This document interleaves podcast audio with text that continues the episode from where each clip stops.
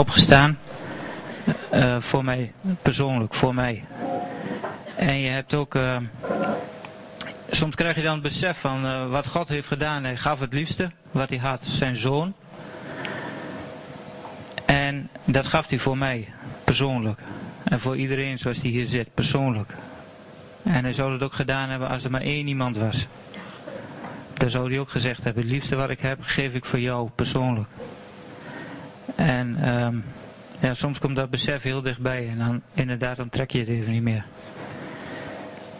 En daarna kom je ook tot de constatering, Jezus is opgestaan uit de dood en de kracht die in hem werkte, die ervoor zorgde dat hij op kon staan in de dood, die werkt ook in mij. In mijzelf, in mij persoonlijk. En in ieder van jullie die hier zit en die dat wil. Dat die kracht in jou persoonlijk zelf werkzaam is. Stuur ik jou een preek? Gelukkig.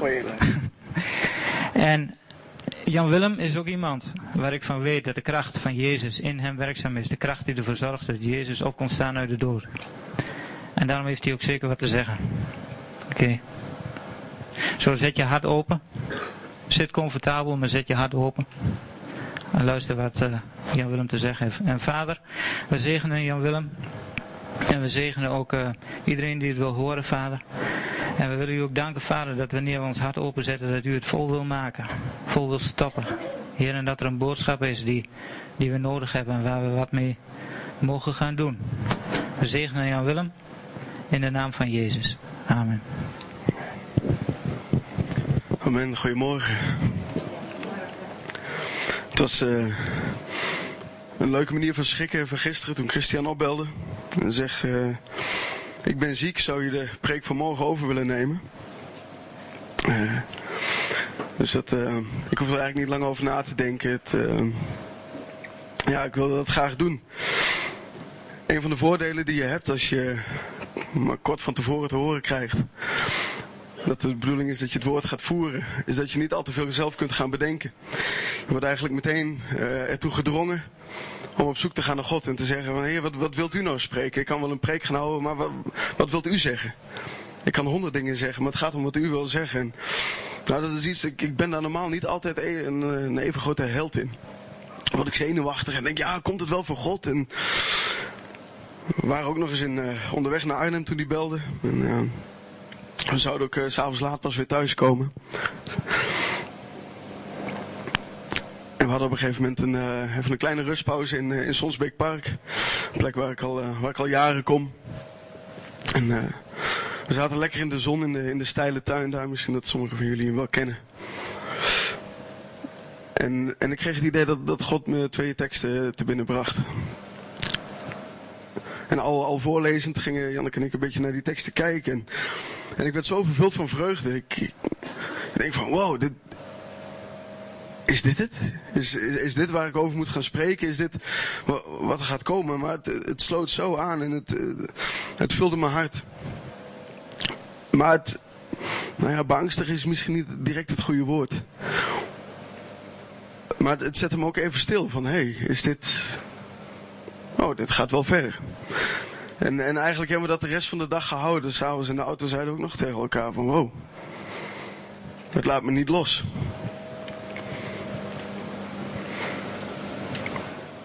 Soms dan, dan denk je, er staat een, uh, een spreker vooraan en die weet het allemaal mooi. Maar het is vaak de spreker die onderwezen wordt. ik kan me herinneren dat Jaap Dieleman vorig jaar zei van ja, jullie denken meneer Dieleman die weet het allemaal wel mooi. Maar uh, ik denk soms ook, nou Jaapie, dat is een fikse openbaring. Nou, dat, dat was dus gisteren ook zo. En ik uh, kom er dadelijk op waar, waar definitief over zal gaan. Het is, het is Pasen. Het is er is een conferentie op de Battle geweest, het wonder van het kruis, Wilke van de Kamp. Waar dit voor ons nu verworden tot een symbool centraal staat. Maar het was een reëel marteltuig. Het was een, de grootste schande om daar aan te hangen. En Paulus zegt dan ook van ja, het is voor de mensen in de wereld hè, wel een schande en een, en een aanstoot. En het is iets belachelijks. Maar voor hen die behouden worden, is het de kracht Gods. Het is een kracht Gods. De schande. En zo zie God draait altijd de dingen om. De wereld vindt het schandelijk. God vindt het waard om te prijzen. De wereld vindt het verwerpelijk.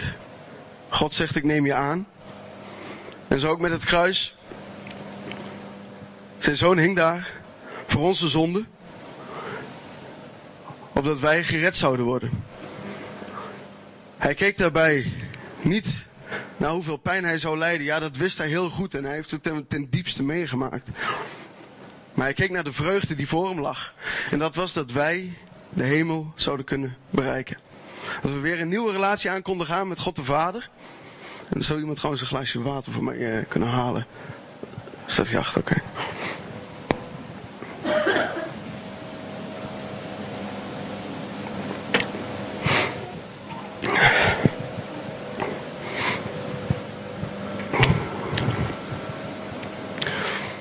Daar was het hem om te doen. En nu zitten we hier bij elkaar. De meeste van ons christen kennen Jezus. Hebben Jezus leren kennen op een bepaalde manier in ons leven. Misschien zit je hier en zeg je van nou, ik vind het allemaal maar een vreemde boel. Misschien zeg je van hé, hey, het spreekt me aan, maar ik, ik, ik pak het nog niet. Als je hier zit als christen en je hebt het aangenomen, dan is als het goed is, is je leven veranderd. Het moet ergens aan te zien zijn. Het moet te zien zijn aan de manier waarop wij leven. Aan de manier hoe we met elkaar omgaan. Aan de manier hoe we met onze ogen kijken. De ogen zijn een spiegel van de ziel. En als onze ziel gereinigd is van zonde. En van pijn en van laster en al die dingen. Dan moet dat te zien zijn. Amen. Maar waarin is het te zien? En dat was nou juist de boodschap die zowel Janneke als mij gisteren wel, wel erg trof. We dachten van, oh, is dit het teken waar het aan te zien is? Ik wil daar voor jullie meegaan naar uh, eh, 1 Johannes 3. Er zijn een aantal uh, stukken, ik heb er een paar stukjes uit weggelaten. 1 Johannes 3, vers 9 tot en met 16. En dan sla ik daarbij eh, vers 12 en 13 even over voor het gemak. Dan zou je een hele andere preek weer over kunnen houden. Hierin zijn ze verschenen. De kinderen van God en de kinderen des duivels. Ieder die geen gerechtigheid doet, is niet uit God. Evenmin wie niet lief heeft, zijn broeder of zuster. Oké. Dus het doen van de gerechtigheid, het doen van de, van de goede daden die wel gevallig zijn in de ogen van God. Maar wie wordt hier nog meer neergezet als zijnde niet uit God? Degene die zijn broeder of zuster niet lief heeft. Toen dacht ik, hoe heb ik mijn broeders en zusters lief? Hoe doe ik dat überhaupt? Ik als, ik als mens, ik, ik erger mij en ik, ik, ik, soms ergeren mensen zich weer aan mij en dat geeft conflicten. En hè, waar, zit hem dan die liefde? Hoe, hoe, hoe diep gaat dat?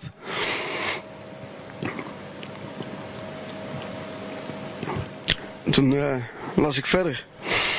Wij weten, in uh, vers 14 van de duidelijkheid. Wij weten dat we zijn overgegaan. Uit de dood, in het leven. Omdat we de broeders en zusters lief hebben. Wie die niet lief heeft, blijft in de dood. Opnieuw. Hieraan herkennen we dat we overgegaan zijn van de dood naar het leven. Hieraan herkennen wij dat we de nieuwe schepping zijn waar het in Christus om gaat. Want het gaat niet om onze eigen gerechtigheid. Hè. Er, zijn, komen op een gegeven moment, laten we zeggen, valse christenen die zeggen: Jongens, jullie moeten je weer laten besnijden naar de wet van Mozes. En Paulus zegt dan: Nee, niet besnijdenis of onbesneden zijn telt. Een nieuwe schepping zijn, dat telt. En de nieuwe schepping, die is overgegaan van de dood, wie we verdienden, en Jezus op, op zich heeft genomen, naar het nieuwe leven. En of wij dat daadwerkelijk hebben en of we in dat eeuwige leven zijn, dat kunnen we dus zien aan de manier waarop we de broers en zussen lief hebben.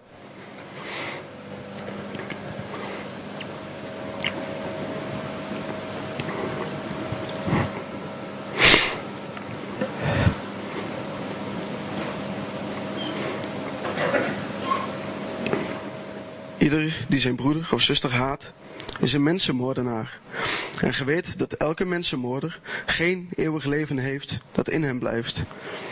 Hieraan hebben wij de liefde leren kennen. Dat Hij, Jezus, voor ons lijf en ziel heeft ingezet. Ook wij moeten voor onze broeders en zusters lijf en ziel inzetten.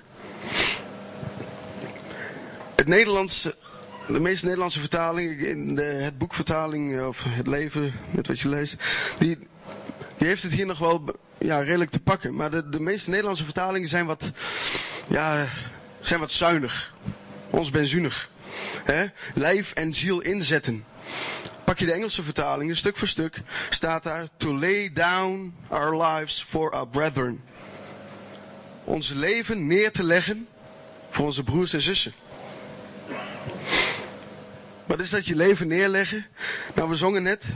Once again, I pour out my life. Wat Jezus deed, hij, hij gooide zijn leven neer. Hij zegt, het maakt niet uit wat er van overblijft. Ik ga dood.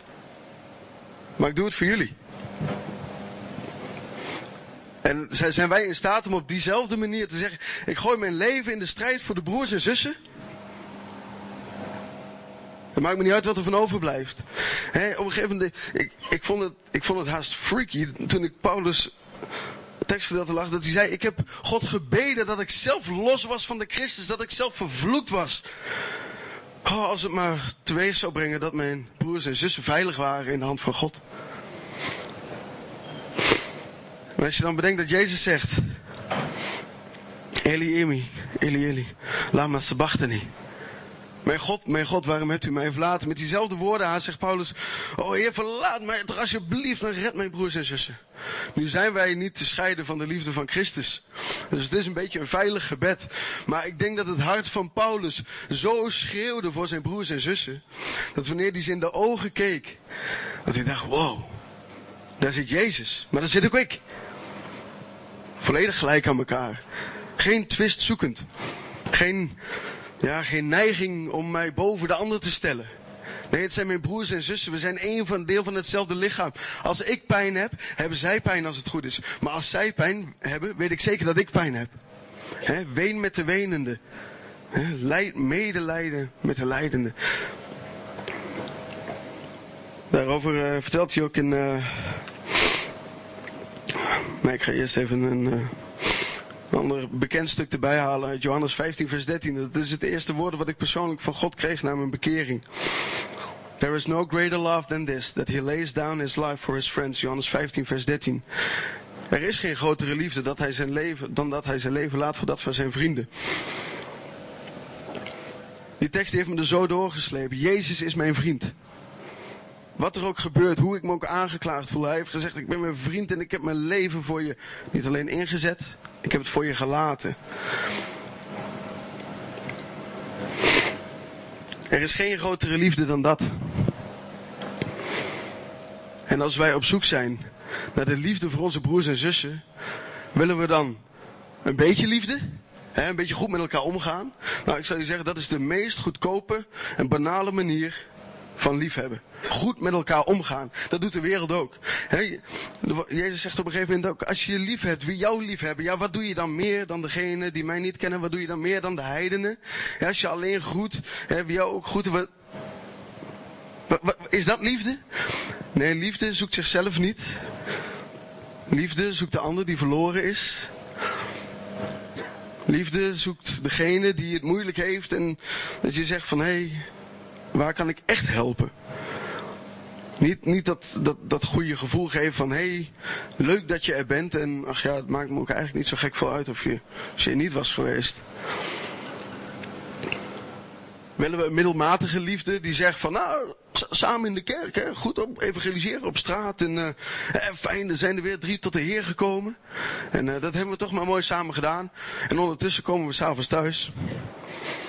En dan zeggen we,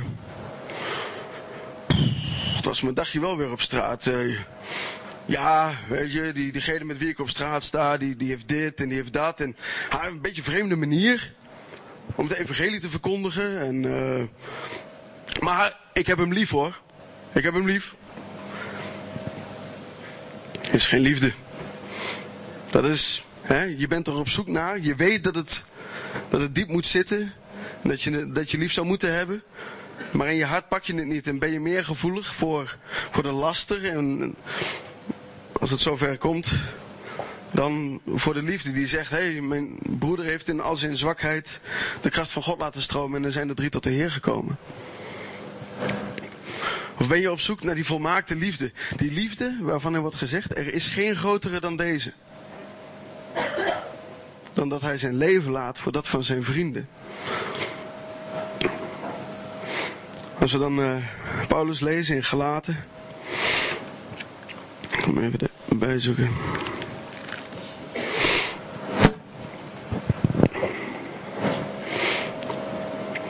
Dan, dan zien we dat hij, dat hij schrijft over, hey, hoe, hoe gaan we met deze dingen om? Hè? De, de, de lastigheden die we, die we ervaren bij elkaar. De, de manier waarop, hè, waarop we soms niet, hè, niet overeenstemmen in karakter. De manier waarop we een andere techniek hanteren. En dan weer is de Nederlandse vertaling wat aan de zunige kant. Dan wordt er vaak gezegd, verdraagt elkanders lasten, want zo brengt je de wet van Christus in de praktijk. Nu denk ik absoluut dat dat waar is. Ik denk wanneer je elkaars lasten verdraagt, dat dat zeker onderdeel is van de wet van Christus. Maar dan gaan we hier weer naar een hoop andere vertalingen. Dan staat daar niet verdraagt elkanders lasten, maar draagt elkanders lasten. Elkanders lasten dragen is actief. Verdragen is hoofdzakelijk passief. Elkanders lasten dragen. Dat is zoals Simon, uh, Simon van Sirene langs de kant van de weg. Het kruis van Jezus overnemen. Als je ziet dat je broer of zuster bezwijkt onder de last die hij zich misschien wel zelf oplegt. Dat jij gaat kijken. Niet hoe kan ik um, vanuit een bepaalde hoogmoed terechtwijzen. He, terechtwijzen is goed, maar vanuit een liefdevol hart. of hoe kan ik. vaak hebben we dan een beetje zoiets van, ja, die, die is wel erg lastig en die maakt het zichzelf wel erg moeilijk. Nou, nu is dat in sommige gevallen ook zo en soms zul je er samen ook niet uitkomen.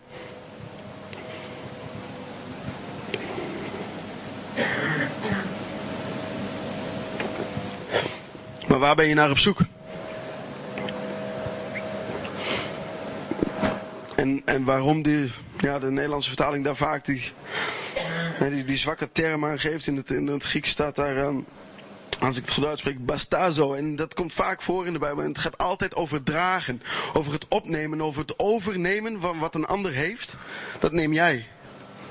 Dat is de wet van Christus. Hij droeg onze zonde aan de kruis. Dat is de wet van Christus. Niet onze rechtvaardigheid, maar zijn rechtvaardigheid.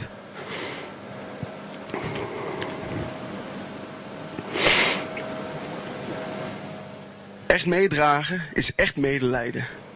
Dat is niet je eigen tranen huilen uit herkenning van je eigen pijn. Maar dat is het huilen van de tranen omdat je ziet dat je broeder of zuster of misschien iemand van de straat, dat die echt lijdt. Of je nou wel of niet kent.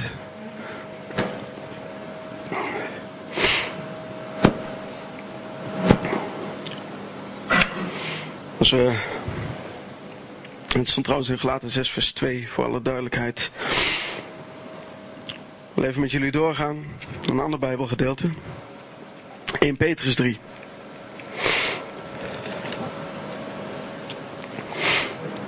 Vers 17 en 18.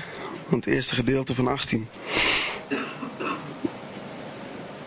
Want het is beter als het de wil van God is dat je goeddoende leidt dan kwaaddoende omdat ook Christus eenmaal voor zonde is gestorven, een rechtvaardige voor, voor een onrechtvaardige. Opdat hij u tot God zou leiden. Vaak dan zitten we in de gemeente en dan is het lastig met elkaar. He, om die dingen die we net genoemd hebben, vanwege een andere stijl. Of misschien is er echt een, gewoon uit iets op rechts of te rechts een conflict ontstaan. Maar dan is het beter dat je leidt in het recht dan dat je zelf, vanuit dat wat jou op dat moment jou gevoelsmatig aangedaan wordt. Het is altijd nog maar de vraag of het je ook echt aangedaan wordt. He, maar ervan uitgaande dat het zo is, is het beter om dat te verdragen. Want zo heeft ook Christus ons verdragen. Waarom? Om ons bij God te brengen. En dat moet ook ons doel zijn als we um, de conflicten met elkaar proberen op te lossen. Als we onze karakterverschillen proberen te overbruggen. Is dat we elkaar dichter bij Christus brengen. Maar wat doen we hier? Het is volgens mij nu niet meer op tv. Eh, Je had hier vroeger het Lagerhuis op tv, een discussieprogramma. Verschrikkelijk. Er werden hele zinnige dingen besproken. Maar het gebeurde zonder die mensen direct in een zwarte hoek te willen zetten. Op een haast onzinnige manier. Want wat was er aan het einde van het programma? Was er een winnaar van de discussie. Dus soms was dat inderdaad een hele goede debater. Die op een goede manier argumenten uiteen kon zetten. En dat kon zetten tegenover dat wat die ander zei. Maar wij voeren met elkaar vaak de gesprekken, theologische discussies, meningsverschillen uit om te winnen. Niet om die ander verder te helpen. En dan hebben we wel een probleem. Want dan zoek je jezelf. En de liefde zoekt zichzelf niet. Dus zijn wij in de liefde van Christus, dan zullen wij onszelf niet zoeken. En dan gaan we voor die ander. Om hem dichter bij Jezus te brengen. Het is de stelregel die hier staat. Een rechtvaardige voor onrechtvaardig is altijd zo in het koninkrijk van God. Het is nooit, nou, degene die onderaan de ladder staat, die moet maar harder werken. Nee, en ieder die groot wil zijn in het koninkrijk van God, moet bereid zijn ieder slaaf te zijn. Daar is de Bijbel heel duidelijk over.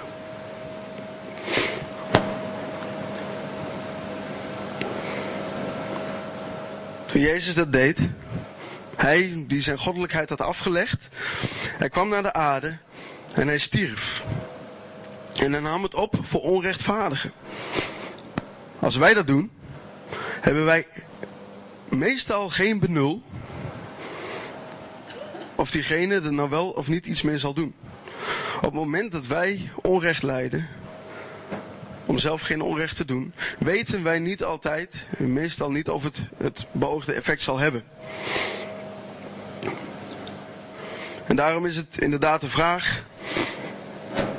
Ga ik weer even terug naar gelaten 6. Waar. eh even erbij houden.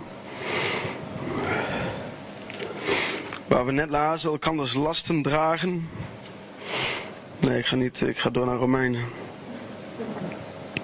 Het zou een te snelle sprong zijn.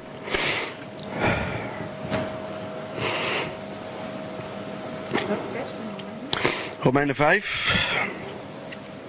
Ehm, vers 5 beginnen we. En de hoop maakt niet beschaamd, omdat de liefde van God is uitgestoot in onze harten door de Heilige Geest, die ons gegeven is. Zo waar als Christus, toen wij zwak waren, nog in dat tijdsgewricht voor de goddelozen is gestorven. Want nauwelijks zal iemand voor een rechtvaardig mens sterven. Al zal iemand, misschien voor één die goed is, toch durven sterven. Maar God betoont zijn liefde aan ons, omdat toen wij nog zondags waren, Christus, dat Christus voor ons is gestorven. We vinden het al moeilijk en bijna onmogelijk om ons leven in te zetten voor iemand die, die dicht bij ons staat. Misschien zeg je, ja, mijn vrouw en kinderen, mijn man en kinderen, mijn familie, mijn beste vrienden, die staan me zo dicht aan het hart. Als het erop aankomt, als het puntje bij paaltje komt, dan ben ik bereid om mijn leven voor hen te geven. Maar zijn we bereid om het leven te geven voor een onrechtvaardige? Zijn we bereid om het leven te geven zoals Jezus dat deed, zonder dat we weten welk effect het zal hebben? Once again, I pour out my life. Dat is wat het is. Je leven uitgieten en het aan God overlaten wat ermee gebeurt. Niet je eigen lijfsbehoud zoeken, maar bereid zijn te sterven voor broeder, voor zuster, voor jong, voor ouder, voor ouder, voor jonger, voor jonger, voor iedereen. Voor je buurman. Ben je bereid? Een tijdje geleden keken we met een uh, aantal jongeren een film bij Jeremy en Marjolein. Dat is een film die ik al van voor mijn bekering echt, dicht aan mijn hart draag. To End All Wars. Film over een uh, stel gevangenen in een jappenkamp. Schotten, Amerikanen, paar Aussies. En, en het, het, Schotse bataljon wat gevangen wordt genomen, dat, dat, dat komt daar binnen. En nou, het eerste wat ze verliezen is hun, grote, is hun voorman, hun, hun sergeant. Of de kolonel is het. En eigenlijk ontstaan er gedurende hun verblijf daar ontstaan er twee kampen. Degene die zegt, ik sla met de vuist op tafel ik ga mijn eigen recht halen. Ik ga wraak nemen, we gaan ontsnappen en het maakt me niet uit hoeveel jappen er voor dood moeten. Maar er zijn ook anderen die, die zich dingen gaan afvragen. Hoe diep moeten we samen zinken voordat we onze waardigheid verliezen en gaan vechten om die laatste hap eten die we met z'n allen net zo hard nodig hebben. Het komt tot een climax. Beide kampen groeien. De een vindt de gunst van de. Het, het is naar verluidt ook nog een waar gebeurd verhaal. Ze werken aan de Burma-spoorlijn. Verschrikkelijke omstandigheden in het kamp, zo niet nog ergens. Er sterven dagelijks, bij bosjes sterven de mensen. En de andere kant, dat heeft de Bijbel als richtlijn. En die weet de kampleiding ervan te overtuigen op de een of andere manier. Ze moeten er haast nog om lachen. Maar ze zeggen, dit boek hier, wat wij hier willen bewaren, wat jullie van ons af proberen te pakken, dat leert ons betere slaven te zijn voor de keizer van Japan. En, die, die kampcommandant die lacht erom. En uh, het andere kamp, onder leiding van, uh, van een sergeant, die lacht er ook om. En die willen de wapens pakken. En op de, de avond, dat ze hebben het zelfs voor elkaar gekregen dat er een feestavond is. En, en ze hebben hun eigen soort jungle university op mogen zetten. Er is een slotavond met muziek. De Jappen en de Yankees zitten door elkaar. En de Schotten. En op dat moment pakt het andere kamp zijn kans. Snijden de keel door van een aantal bewakers proberen de wapens te stelen. We vinden geen munitie. Op dat moment komt een van de kampbewakers binnen. Begint aan, de aan het alarm te draaien. En het is gebeurd. Natuurlijk acute terechtstelling de volgende dag. Ze zijn er maar met z'n vieren overgebleven uiteindelijk. En de grote aanstichter wordt als laatste gefusilleerd. Maar de trekker gaat niet over. Kampcommandant trekt zijn grote samurai zwaard uit zijn scheden. Op dat moment stapt een Amerikaan die al heel lang in het kamp zit naar voren. En hij praat in het Japans en die andere kan niet verstaan wat hij zegt. En dit is nu juist de man die ze het Bijbels onderwijs gaf. En hij schreeuwt naar hem, Dusty, wat, ben je, wat doe je, wat zeg je nou tegen hem? Weet je, want hij voelt dat zwaard al haast in zijn nek en hij denkt, heb ik dit weer. En op dat moment wordt die Amerikaan wordt afgevoerd naar de lijkenplaats, waar alles wat verbrandt. En de aanstichter van, van het kwaad, die mag blijven leven. En de kampcommandant had een leuk toetje in petto. Hij dacht, nou, als jullie dan zo nodig in die Bijbel willen geloven. Ik heb hier een leuke afbeelding zien staan van een kruis. Dan zal ik je kruisigen ook. Nou, als dit verhaal waar gebeurd is, dan gebeurde ook het volgende. Hij ging aan het kruis, hij had het niet verwacht, hij, hij schreeuwt het uit, en, maar hij gaat. En dan zegt de hoofdrolspeler in de voice-over van de film: I don't know what I've seen that day. But I know that I've seen the power of forgiveness. Hij wist niet, hij wist niet meer hoe hij het had. Hij zat, eh, om het zo te zeggen, in het kamp van de goeie. En hij zag daar wat het betekende om te sterven voor een onrechtvaardige. Zonder te weten of het effect zou hebben. Maar in de hoop dat hij niet onrechtvaardig zou sterven. Maar zou sterven als een rechtvaardige voor God. Zodat hij veilig naar God de Vader kon. En niet slechts voor de rechter kwam te staan. Maar dat hij voor de Vader kwam te staan.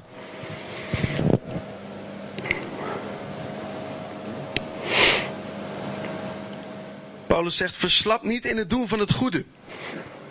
Vooral aan wie als eerste? Aan de broeders en zusters. En dat, dat zinnetje, dat, dat, dat houdt me al lang bezig. En als we dan kijken in, in 2 Petrus 1, er, staat een heel mooi uh, lijstje van allerlei dingen die we moeten doen. Aan het geloof de deugd toevoegen en, en de volharding. En dan staat er op een gegeven moment, en aan de broederliefde, de liefde. Waarom staat die broederliefde, die broeder- en zusterliefde? Waarom staat hij daarvoor de liefde, voor de agape-liefde? Wat zou je de straat op gaan en zeggen: Ken je Jezus? Hij houdt van je. Wil je bij ons komen? Dan zullen we je meer leren.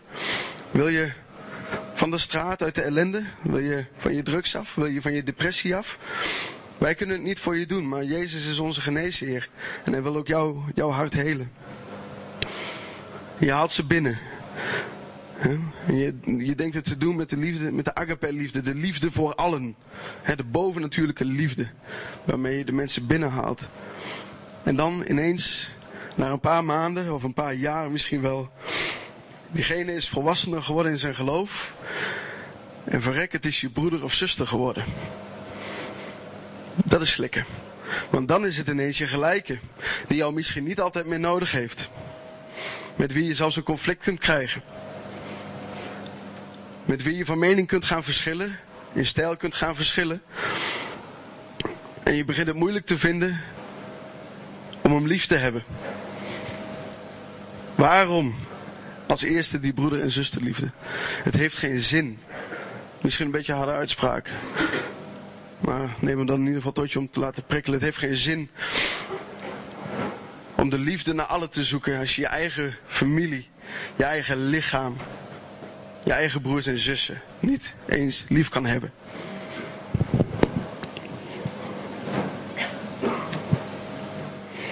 Ja, maar ik heb toch gelijk in deze. Hè? Het, het, is toch ook moeilijk. En diegene die heeft. Ja, dat kan. Weet je wat de, wat de Bijbel zegt over. Volgens mij ook in 1 Petrus 3. Gods ogen zijn over de rechtvaardigen. Stel, je bent rechtvaardig in het conflict, die ander niet. Je hebt het proberen te bespreken, die andere die het wilde mij niet in. Zijn ogen zijn over de rechtvaardigen en zijn oren horen hun gebeden. Iedere klacht moet gedragen worden door tien gebeden. Hou dat maar als maatstaf. Ik red hem zelf ook jammer genoeg niet altijd. En misschien wel veel te vaak niet.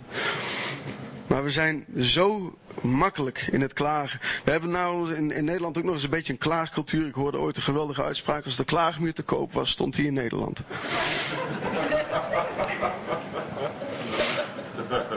God hoort je gebeden. Maar hoe bid je? Bid je, oh Heer, zoals de fariseer. Dank u dat ik niet ben zoals deze zondaar hier.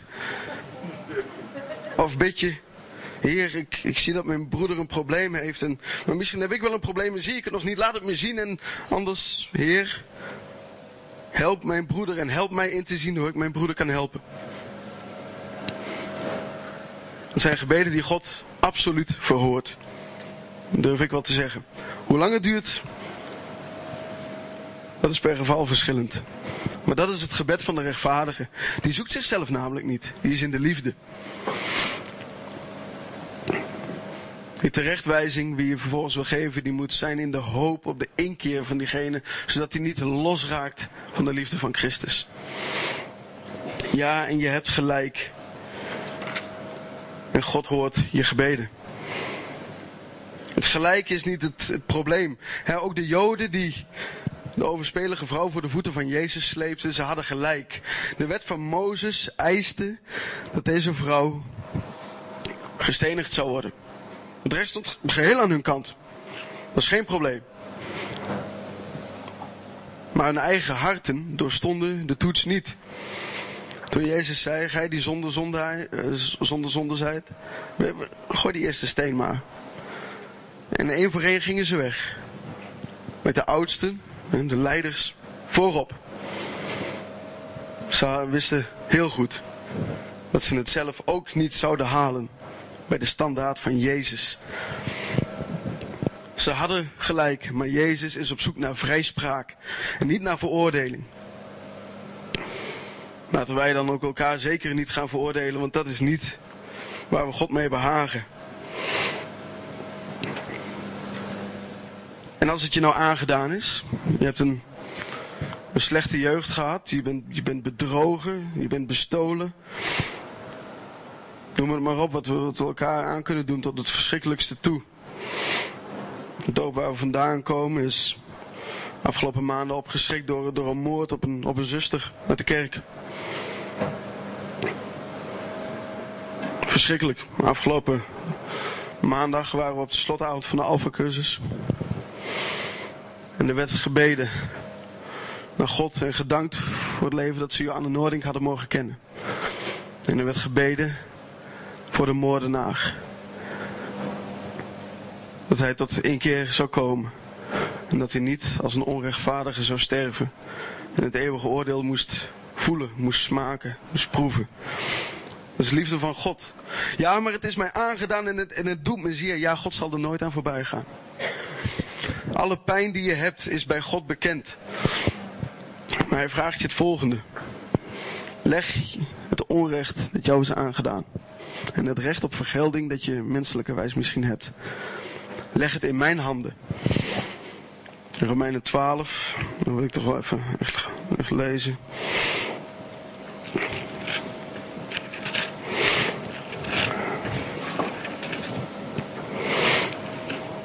12, vers 14. Vanaf vers 14. Zegent wie u vervolgen. Zegent en vervloekt niet. Verheugt u met verheugde, weent met wenende. Wees eensgezind jegens elkaar, niet zinnend op het te hoge, maar u wijdend aan het nederige.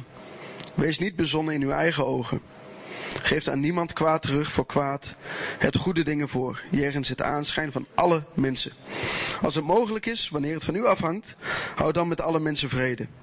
Niet uzelf verrekend beminden. Nee, geef plaats aan Gods toren, want er staat geschreven: Aan mij komt de wraak toe. Ik zal teruggeven, zo zegt de Heer. Durven we dat? Durven we dat wat ons aangedaan is in Gods handen te leggen? Cru gezegd, we zullen wel moeten. Dat kruis. Daar is de gerechtigheid zoals wij die soms het liefste zien, heeft daar geen loop gehad. Daar is een, een rechtvaardig iemand gestorven voor onrechtvaardigen. Ja, maar dat is toch ook niet eerlijk? Hè? Soms hoor je mensen zeggen, nou laat mij mijn eigen zonde maar dragen. Ze weten niet wat ze zeggen. Laat mij mijn eigen zonde maar dragen. Ik ben er toch verantwoordelijk voor. Ja, ben je ook. Maar zoals ik een evangelist uit Amerika een aantal jaar geleden hoorde zeggen. Uit het Bijbelboek Meningen. He who payeth the bills maketh the rules. Hij die de rekening betaalt, bepaalt ook de regels. In dit geval ging het over de huisregels van een gezin. Maar Jezus betaalde de rekening. Dus hij bepaalt ook de regels. En als hij zegt, eigen gerechtigheid werkt niet, die van God wel, dan is dat de regel. En dan hoeven we onze eigen gerechtigheid niet meer te zoeken, want keer op keer vallen we erin. Maar hoe moet ik dan mijn pijn overgeven die mij is aangedaan? Zoek God daarin. Want de pijn die wij met z'n allen zijn zoon hebben aangedaan, is ons ook vergeven. Ja, maar het zit zo diep. Ja, klopt. Ik weet uit persoonlijke ervaring hoe diep het kan zitten. Moet ik dan echt vergeven? Ja, dat. Nou, laat ik het zo zeggen, het is wel aan te raden. Maar waarom? Is het, is dat dan maar goed? Zeggen van, nou ja, het, is, het is wel goed wat mij is aangedaan. Hè? Mantel de liefde, hè? liefde bedekt vele zonden. Nee, dat is het niet. Vergeving, heb ik mogen leren, mijn leven is drievoudig. Het is een drievoudige opdracht.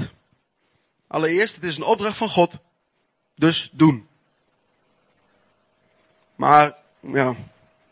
vaak hebben wij mensen toch wel een verklaring nodig van God. Dan zeggen ja, waarom dan? Nou, hij zegt omdat je die last niet kan dragen. Je kunt de last niet dragen van de pijn die jou is aangedaan. Het zal je leven vernietigen. Soms loop je door de stad, hier in Zutphen. En dan zie je de leegte in de ogen van mensen. En je spreekt met ze. Sommigen laten hun littekens zien. Die ze vanaf hun jeugd meedragen, dan wel van binnen. Maar ik heb ze ook van buiten gezien. Planken met spijkers, ik zal hem nooit vergeven. Is dat onbegrijpelijk? Nee. Het is voor een mens misschien veel beter te begrijpen. Dat we dat niet zullen vergeven. Maar God zegt, je kan die last niet dragen. En als je dan zo nodig gerechtigheid wil, dan moet ik ook gerechtigheid over jou doen gelden. En hoeveel jou ook is aangedaan. Het zal nooit boven het offer van mijn zoon uitkomen. Ik wil je helpen in je pijn, dat zal ik doen. Jezus zegt, kom tot mij, alle die vermoeid en belast zijn. Ik zal je rust geven voor je ziel. Kom bij me. Ik ben de oplossing, zegt hij. Ik ben de weg, de waarheid en het leven. We zijn niet geroepen om een leven te leiden, kwijnend van, van ellende en van, van onvergevingsgezindheid en van pijn van vroeger. We zijn geroepen tot een eeuwig leven. En Jezus zegt, ik ben gekomen om een leven te geven, maar dan wel in overvloed. En pijn staat onze overvloed in de weg. Pijn doet ons telkens terugdenken aan toen. En maakt dat we vergeten om vooruit te kijken. Maakt dat we vergeten om te kijken op de overste leidsman en voleinder van ons geloof, Jezus Christus.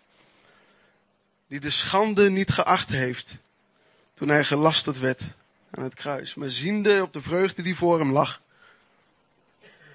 hing hij daar. En het was hem, hoe vreemd genoeg ook, het was hem goed. Meer dan goed. God wil je pijn oplossen. Hij wil, hij wil dat je dicht bij hem komt aan zijn vader. Dat je opnieuw leert kennen wat, wat ware liefde is. Hoe, hoe diep je geaccepteerd bent. Is er dan een, een liefde die al die pijn kan overwinnen? Ja. Zijn liefde, zijn aanname is altijd sterker dan de afwijzing die jij in je leven hebt meegemaakt. Het kruis is altijd sterker dan de zonde. Altijd. Anders had het, had het geen nut. En het kruis is alles overwonnen, is de dood overwonnen. Hallo mensen, wie wil de dood? niemand wil dood, maar iedereen wil naar de hemel. De dood is overwonnen, we kunnen er naartoe. We hoeven niet meer bang te zijn. Als zelfs de dood overwonnen is, waar de hele wereld soms in angst voor lijkt te leven. Dan hoeven we ons toch haast niet meer af te vragen wat er dan niet overwonnen is. Dan is alles overwonnen. Het meest machtige, dat waar we eigenlijk geen invloed op hebben als mensen, is overwonnen door Hem. En in Hem hebben wij de dood overwonnen. In Zijn striemen is ons genezing geworden. Toen Jezus kapotgeslagen werd. Velen van jullie zullen de film The Passion of the Christ hebben gezien waarschijnlijk. Ik heb een gedetailleerd boek gelezen over wat daar echt gebeurd is. De zwepen die daar werden gebruikt, dat was geen, geen normale zweep. Dat waren zwepen met metalen en botsplinters. Waarmee de huid tot op het diepst werd opengetrokken.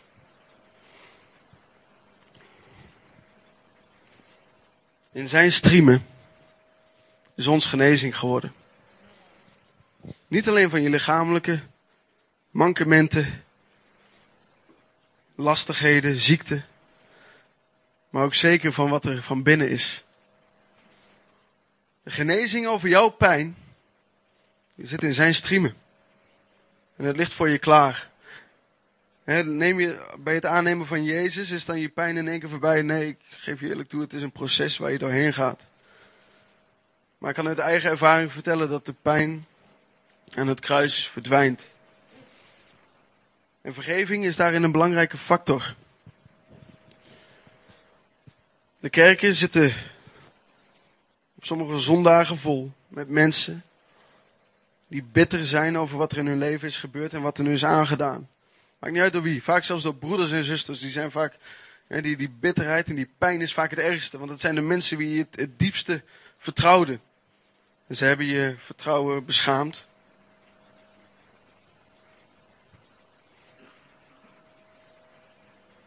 Het woord zegt heel duidelijk: neem daar geen aanstoot aan.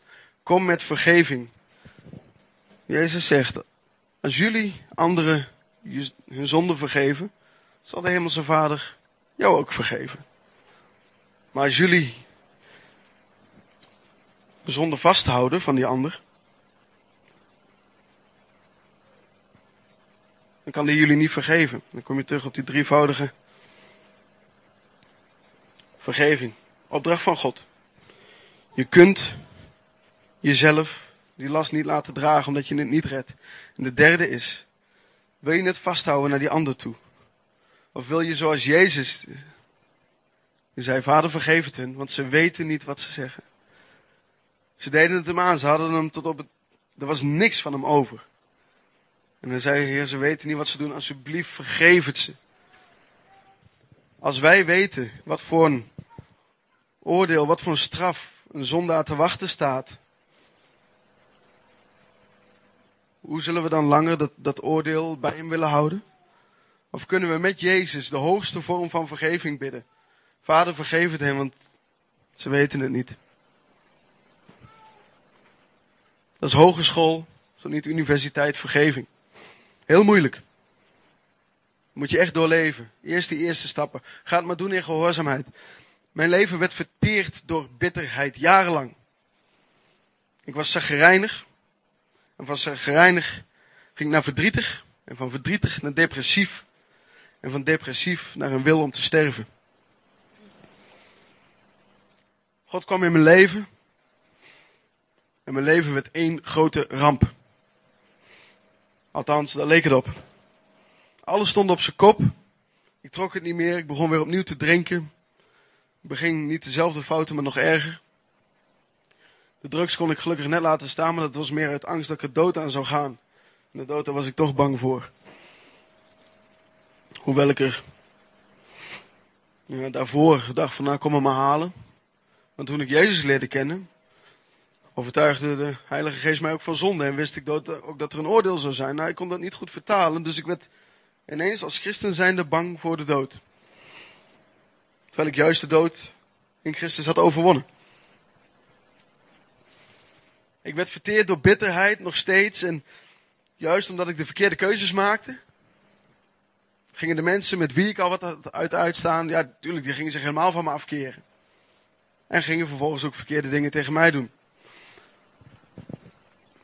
Mensen met wie ik jarenlang echt, echt ja, intens had samengeleefd. Zonder elkaar echt ten diepste te kennen. Maar je was, er, je was er altijd en ik kon het niet loslaten. Ik voelde me bedrogen. En het was op een dag in december, net voordat ik uh, voor een uh, time-out periode naar Frankrijk zou gaan. Zaten toen nog in de regio gemeente in Aalten. Sprak Wilkin over vergeving. En ik bad vanaf mijn stoel, Heer, ik, vergeef haar dat wat ze me heeft aangedaan. En nou, die, die week, het ging redelijk goed. Maar binnen een week, het was terug. En de week erop, het was een, het, de week erop, het was een themareeks. Weer over vergeving. Ik ben naar voren gegaan en er stond een, een broeder, Bram. Die, uh, die stond daarvoor, die zegt, Willem, waar wil je voor bidden? Ik zeg, nou zus en zo is het geval. Ik heb het vorige week gedaan, lukt niet. Maar ik wil er vanaf.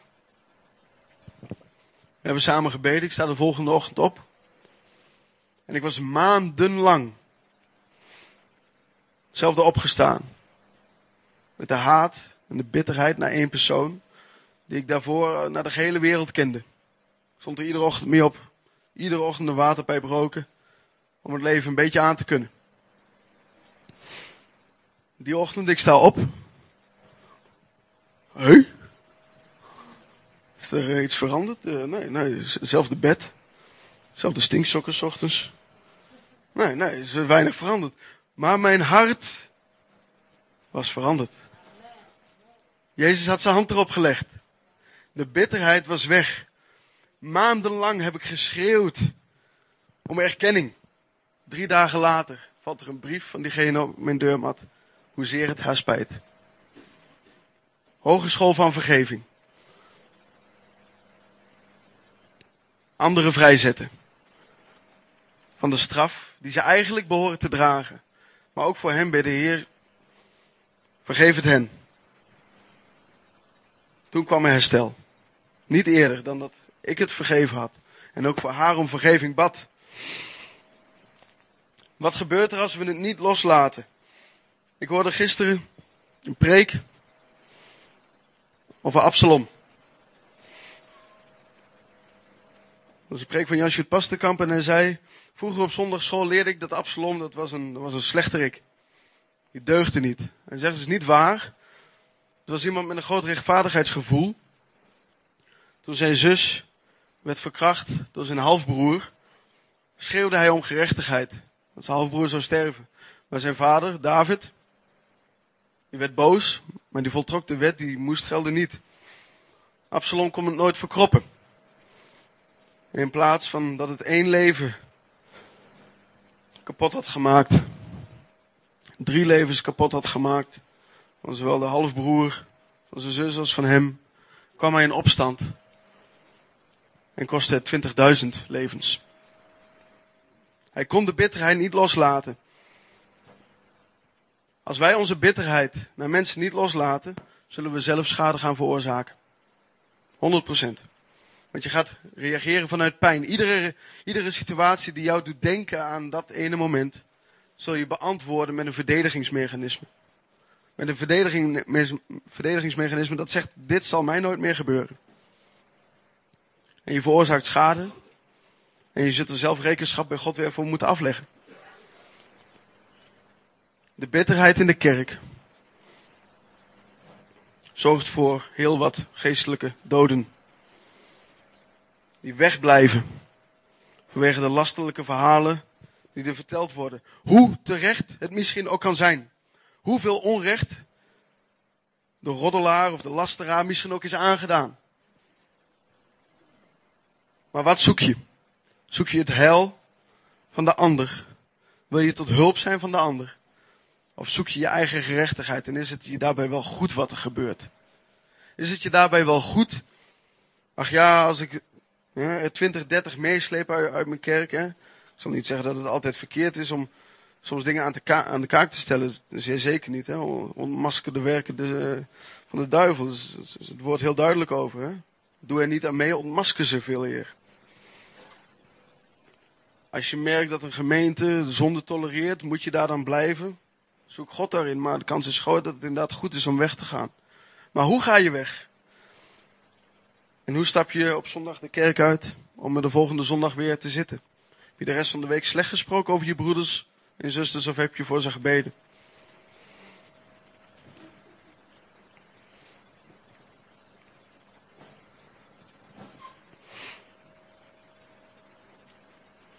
Je eigen littekens oplossen zoals Absalom probeerde. Dat werkte niet. Je kijkt naar je eigen littekens. En je ziet iedere keer de wanhopige poging om er toch iets van te maken. En iedere keer zie je het litteken en soms blijft het een open wond. En je denkt van, joh, het, is één grote ramp. Maar op het moment dat de hand van God, op het moment dat de hand van Jezus jouw wonden aanraakt, zal er heling zijn. En zul je die wond zien, maar dan zeg je, hé, hey, maar ik heb wel God leren kennen. En zijn liefde heeft mijn hart vervuld. En dan zal de smaad en de laster en de pijn uit het verleden tot de eer en glorie van God gewerkt hebben, opdat je hem hebt leren kennen. En dat je je lasteraars hebt kunnen vergeven. Ja, dat is soms zwaar. En dat is, dat is diep gaan. Dat is heel diep gaan. Maar het is wel de enige mogelijkheid tot herstel. Buiten vergeving is er geen herstel. Buiten vergeving aan het kruis, wat we met Pasen vieren en wat, wat zo mooi is. Buiten die vergeving om was er geen herstel van de relatie tussen God en mensen. En misschien heb je hem wel eens gehoord, je hebt de rechtopstaande balk, de stauro. Onderaan de gevallen mens. Bovenaan de grote God. Je hebt ook de dwarsbalk. Van mens tot mens. Op het kruis werd het weer mogelijk om die diepste vergeving die wij ontvingen, om die verder uit te delen. We hebben gelezen dat we elkaars lasten moeten verdragen en dragen. We hebben gelezen dat het beter is onrecht te lijden dan onrecht te doen. Waarom? Omdat eens Christus heeft geleden voor onrechtvaardigen. Het kruis staat in directe verbinding tot de manier waarop wij met elkaar omgaan als broers en zussen. En als mensen in het algemeen. Directe manier. Zonder dat kruis redden we het ook niet. Zonder de liefde van Jezus.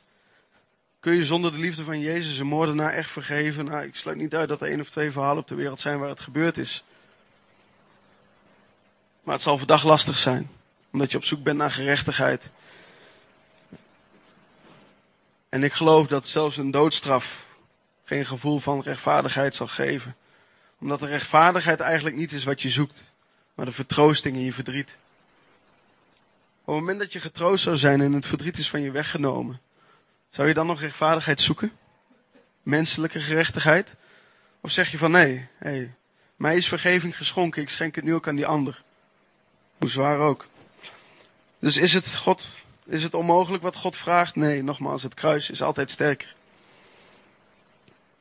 Ja, maar hoe weet ik dat nou van tevoren? Dat weet je misschien niet van tevoren. Probeer het. God zegt vaker, probeer me maar uit of ik trouw ben. En ik zal het je bewijzen. Ik wist niet in welke, in welk gat ik sprong toen ik Jezus leerde kennen. Ik had van alles over hem geleerd in het occultisme. En het, het, bracht me echt tot, tot, tot gekte, tot paniekaanval, omdat ik niet wist wie Jezus was. Ik heb hem leren kennen als degene die voor mijn vergeving heeft gezorgd, die mijn vriend is, die zijn leven voor mij heeft gelaten. En ik mag mijn leven, zo goed en zo kwaad als het gaat met vallen en opstaan, uitgieten voor anderen. Het is niet onmogelijk. We moeten de stappen zetten. Als wij daarin onze verantwoordelijkheid nemen en doen wat wij moeten doen, gaat God doen wat alleen Hij kan doen. En dat is zijn, on, zijn bovennatuurlijke liefde, zijn onuitsprekelijke liefde uitgieten in onze harten. Maar daar is een ontmoeting voor Jezus, met Jezus bij nodig. Er zijn verschillende mensen in de Bijbel die een ontmoeting hebben met Jezus. En Jezus is altijd, is altijd vol ontferming over wie, wie verdrukt is en, en wie er niet bij hoort. dan, in, in Lucas lezen we over Zacchaeus, een tollenaar. Het verhaal heeft me een aantal maanden geleden zo geraakt, joh. Zacchaeus, door zijn eigen werken, door, het, door, het door het heulen met de vijand, door het, het vragen van tol, door het te heffen van veel, veel belasting. Een stuk uitschot geworden. Hoort er niet meer bij, heeft misschien nog wat vrienden die zijn eten wel lekker vinden. Maar daar houdt het wel mee op. Hij hoort dat Jezus langskomt. Hij zoekt zich een, een plaats uit waar Jezus wel langs moet komen. Met andere woorden, ik kan hem hier niet missen. En Jezus die ziet hem in de boom. En zegt, Zacchaeus, kom naar beneden, want vandaag moet ik in jouw huis zijn. Ik moet met jou eten. En de mensen eromheen, die zien dat en die zeggen, wow, hij gaat met die gek naar binnen, man. Hij zegt, uh, doet hij nou dan? Hij gaat met, met, met een zondaar. En hij, en hij is rechtvaardig, die Jezus, en hij gaat met een zondaar mee naar binnen. Dus een geest die weet wat beter en die heeft een, ontmoeting met de levende God. En die, die komt zonder blikken of blozen haast. Komt hij tot inkeer. En zegt, hier zie je alles wat voor mij is, de helft, ik geef het aan de armen. En als ik iemands vijgen heb geschud, en als ik te veel van hem heb gevraagd, geef het hem terug. En meer nog dan dat. Ontmoeting met Jezus. Zacchaeus had ook naar buiten kunnen gaan. Nee, nee, nee, nee, nee, Jezus is lekker bij mij, niet bij jullie. Deed hij niet. Hij had ontmoeting met de liefde. God is liefde. Jezus is God. Jezus is liefde. Komt je huis binnen wandelen? Uh, liefde. Ja, nee, nu ga ik even naar buiten. Ga ik even... Nee, je hebt een ontmoeting met die liefde. En die liefde, die komt bij jou binnen. Hij komt in dit geval bij de woning van Zacchaeus binnen. Jezus wil ook je hart binnenkomen. Waar hij ook zijn liefde wil laten gelden. Niet als optie, maar als enige manier.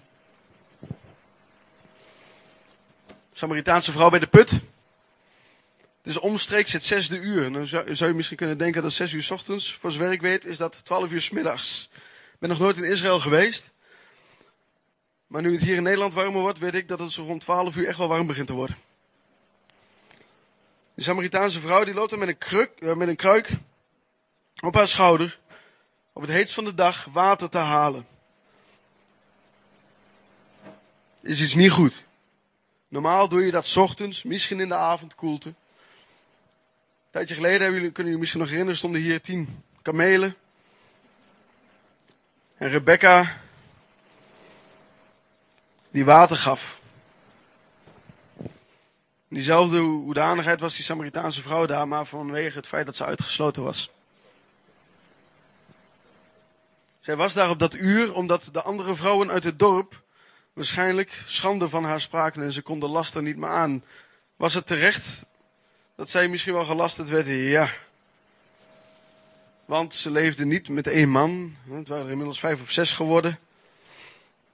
En er werd schande van gesproken in het dorp, in de stad. Dus zij zocht de leemte op waar ze niet de priem in de ogen in haar nek zou voelen. Op dat moment komt Jezus bij je. Je bent een Samaritaanse vrouw. Weet dat je bij je eigen volk er al niet bij hoort. Nou, de Joden moeten al helemaal niks van je hebben, want je dient een valse, ja, je hebt een valse godsdienst, een, een vervorming van, van het oorspronkelijke geloof. En hij zegt, geef mij wat te drinken.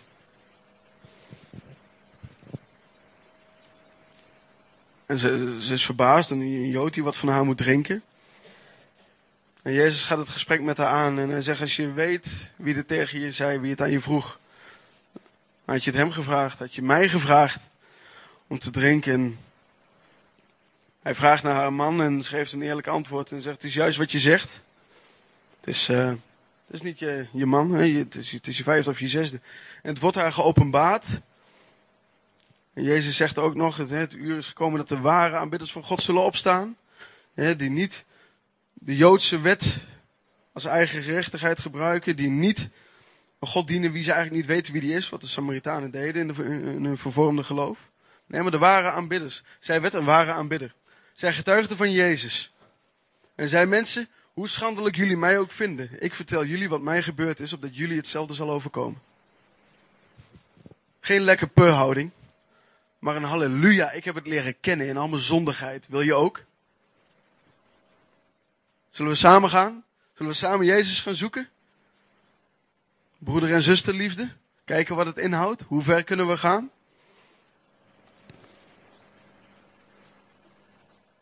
Zijn wij even bewogen als Jezus? Jezus die als de, als de scharen bij hem zijn, dan zegt hij, ik ben bewogen over deze scharen. Dat staat in uh, Matthäus 9, vers 35, waar we even naartoe gaan.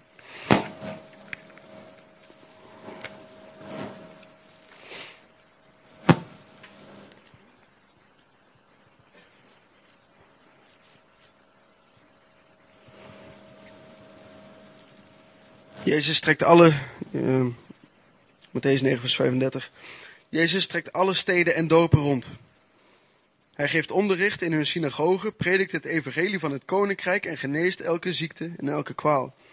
Bij het zien van de scharen is alles in hem bewogen over hen, omdat zij zijn afgemat en opgejaagd, als schapen die geen herder hebben. Dan zegt hij tot zijn leerlingen, de oogst is overvloedig, maar werklui zijn er weinig. Bid dat de Heer van de oogst, dat hij werklui, werklui uitdrijft zijn oogst in. De, de, het gevoel dat Jezus krijgt bij het zien bij die afgematte mensen. Dat is de pure ontferming die zegt, joh, jullie hebben een herder nodig. En als wij door de stad lopen, wat zien we dan? zien we dan mensen waarvan we zeggen, poeh, die leven wel slecht zeg. Dan zeggen we van, hé, hey, wat een leegte. Wat een liefdeloosheid. Wat een troosteloosheid. Wat een schade. Wat een, wat een hopeloze toekomst. Of zeggen we wat Jezus zei? Nee, in een ander, op een ander moment zegt hij, mijn hart trekt samen om deze scharen. bij de wonder, een van de wonderbaarlijke spijzigingen. Mijn hart trekt samen om deze scharen. Ik sluit ze in mijn hart. En ik moet ze te eten geven, want sommigen zijn van ver gekomen. En als ik ze niet te eten geef, als wij dat niet doen, dan zullen sommigen onderweg terug naar huis bezwijken. Als wij mensen tegenkomen en we zeggen, joh, sorry, geen tijd. Of nou een broeder of een zuster is. Soms komen ze van heel, heel ver. En heel, heel diep. Als wij ze zonder eten, zonder vulling voor hun binnenste, zonder herstel van hun ziel weer op huis aansturen, zullen ze onderweg bezwijken. En als wij deze stad willen winnen voor Jezus, dan moeten we wel weten wat we ze te bieden hebben. Jezus vermenigvuldigde de broden, maar wie gaf hij ze aan zijn discipelen? En de discipelen gaven ze weer aan de mensen. Maar wat delen wij uit? Als we onze eigen broeders en zusters niet lief hebben, kunnen we dan de echte liefde uitdelen? Ik denk dat we het beter andersom kunnen doen. En ik merk in mijn hart dat dat nog best een, een opgave is. Om dat uit te staan met iemand wie je het evangelie vertelt. Ja, daar, hè, die, die zie je de volgende dag misschien niet meer. En later in de kerk, hey, mooi dat je er bent. Je hebt er niet zoveel mee uit te staan en uh, je, je vervult een bepaalde rol naar elkaar toe. Maar met je broers en zussen, met je gelijken, kunnen we ze dat uitdelen? Wat zetten we ze voor? Welke manden met brood en vis, die Jezus heeft vermenigvuldigd, zetten wij ze voor? Kunnen wij ze voorzetten, zoals Pauline voorlas in Colossense 2? Dat het getuigschrift, dat tegen ons getuigde, vers 14 zal even voorlezen. Het handschrift in ons nadeel, met zijn bepalingen dat tegen ons was, heeft hij uitgewist. En hij heeft het uit de weg geruimd, door het aan het kruis te nagelen. Als wij dat tegen hen zeggen, maar wij hebben in ons hart nog de dingen, een getuigschrift tegen een ander, tegen een broeder of zuster, tegen een vader of moeder, tegen een oom of tante of tegen de buurman. Als wij ons getuigschrift, dat tegen een ander getuigt, niet uit onze binnenzak halen, waar we het al lang verborgen hebben, en dan datzelfde kruis spijkeren, kan om met de woorden van Jezus te spreken, Vader je niet vergeven, en kan het getuigschrift dat tegen jou getuigt daar niet aan blijven hangen. Klinkt het als een harde boodschap misschien voor sommigen, maar het is de enige weg tot heling. Het is de enige weg. Jezus zegt, ik ben de weg, de waarheid en het leven. Niemand komt tot de Vader dan door mij. Wat Jezus deed was vergeven op hoog niveau. Wat wij kunnen doen is vergeven op hoog niveau. Maar durven we het aan om onze pijn uit handen te geven? Of houden we het bij ons? Ik wil je uitnodigen. En ik zal je er eigenlijk ook, ook zeker zelf in voorgaan. Om iedere, iedere, ieder laatste restant van de wortel van bitterheid. Die we tegen elkaar hebben. Of die je tegen mensen uit je leven hebt. Om die bij Jezus te brengen. Om, Pauline heeft papier en plakband en pennen meegenomen. En vouw het dicht als het te persoonlijk is. Maar breng het aan het kruis. Zeg, Heer, ik weet niet wat ik hiermee moet. En het, misschien gaat het helemaal tegen je gevoel. En dat zal het waarschijnlijk misschien doen. Ik hoop dat de Heilige Geest je van binnen daarin overtuigt. Om het uit handen te geven. En niet je eigen gerechtigheid te zoeken. Maar het getuigschrift tegen die ander ook op te geven. Zodat jouw getuigschrift, dat tegen jou getuigde, daar ook op kan. Je zult eeuwig leven hebben. Wees geen boekhouder van het kwaad om met 1 Korinthe te spreken. Want dat doet de liefde niet. De liefde zoekt zichzelf niet. Maar hoopt tegen alles in en gelooft tegen alles in. En verwacht het van niemand anders dan van God. Durf je het? Kom dan. Ik wil uh, de band vragen om misschien nog een nummer te spelen.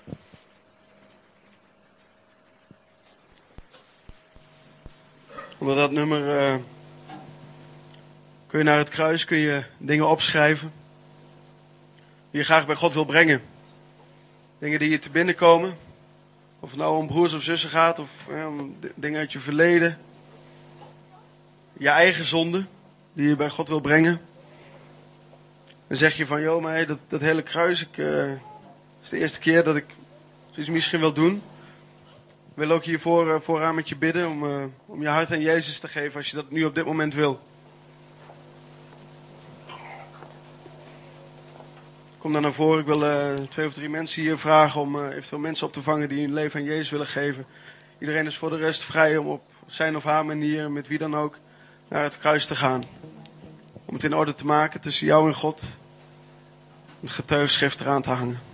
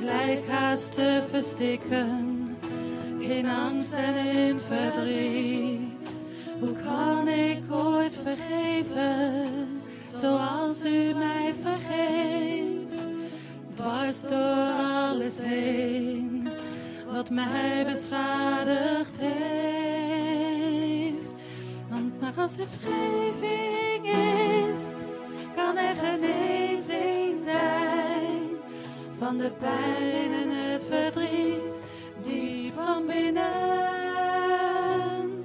Als er vergeving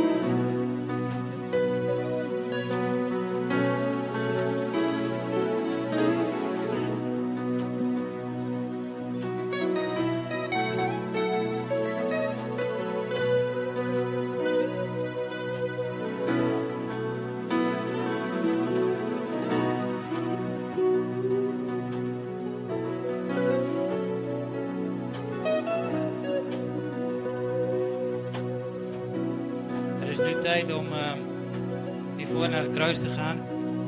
En om dingen hier te brengen die, eh, die je mag beleiden. Die je mag. eh, eh, die in de weg staan om een goede relatie te hebben. Daar komt eigenlijk op neer. Een relatie te hebben met God en een relatie te hebben met andere mensen. En daar willen we de rust en de tijd voor nemen. En daarom willen we de dienst gewoon nu beëindigen. En vader, we willen zegen uitspreken over iedereen hier die hier aanwezig is, vader. We u bidden, vader, dat u uw hand op hen legt, iedereen. Heer, en dat u hen zegent voor deze nieuwe week, voor deze nieuwe tijd. Vader, ik wil ook bidden voor iedereen die naar voren gaat en die bij u wil brengen. Dat wat vasthoudt en dat wat ehm, vergeven mag gaan worden. Vader, dat u ons dat aan herinnert, wat dat is. Dat we daar in wijsheid mee om kunnen gaan. Dan willen we bidden in de naam van Jezus.